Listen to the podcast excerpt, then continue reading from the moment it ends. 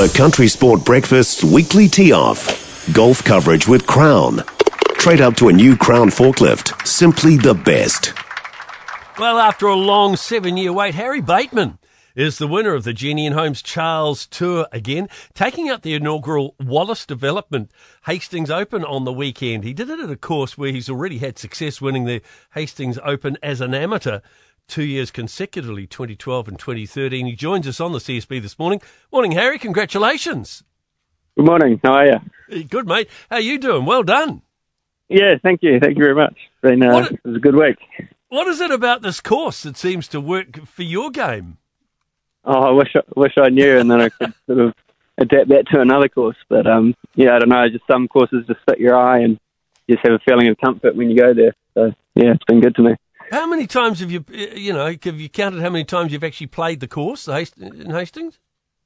Uh, I started playing there when I was probably 13, 14, and the under 23s I used to have back in the day. So I'd be probably in the 40s or 50s.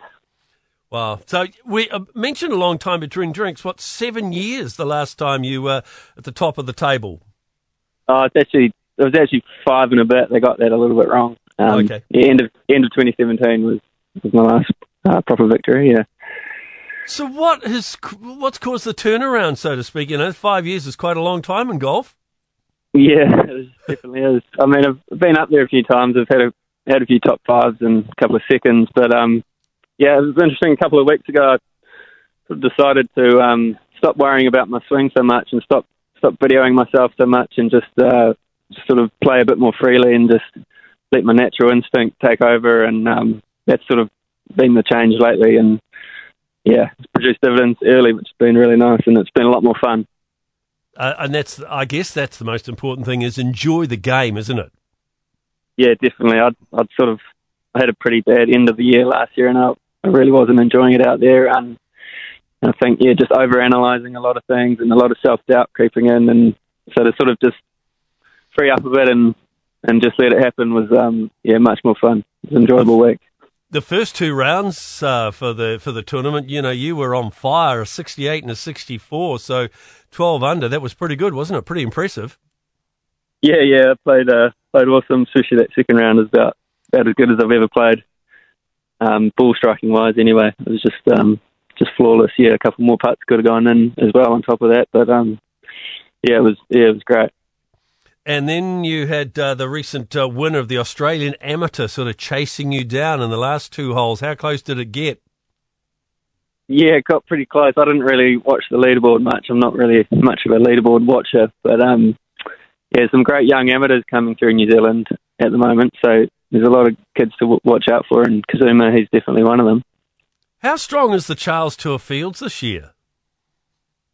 Uh, they, yeah, they're pretty strong. They get um, unfortunately, a couple of them have clashed with Aussie events, so you get a few guys going across the ditch to play that.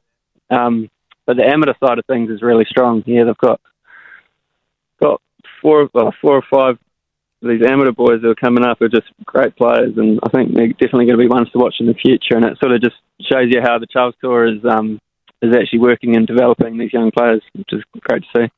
So, Harry, what, what tournament's next for you?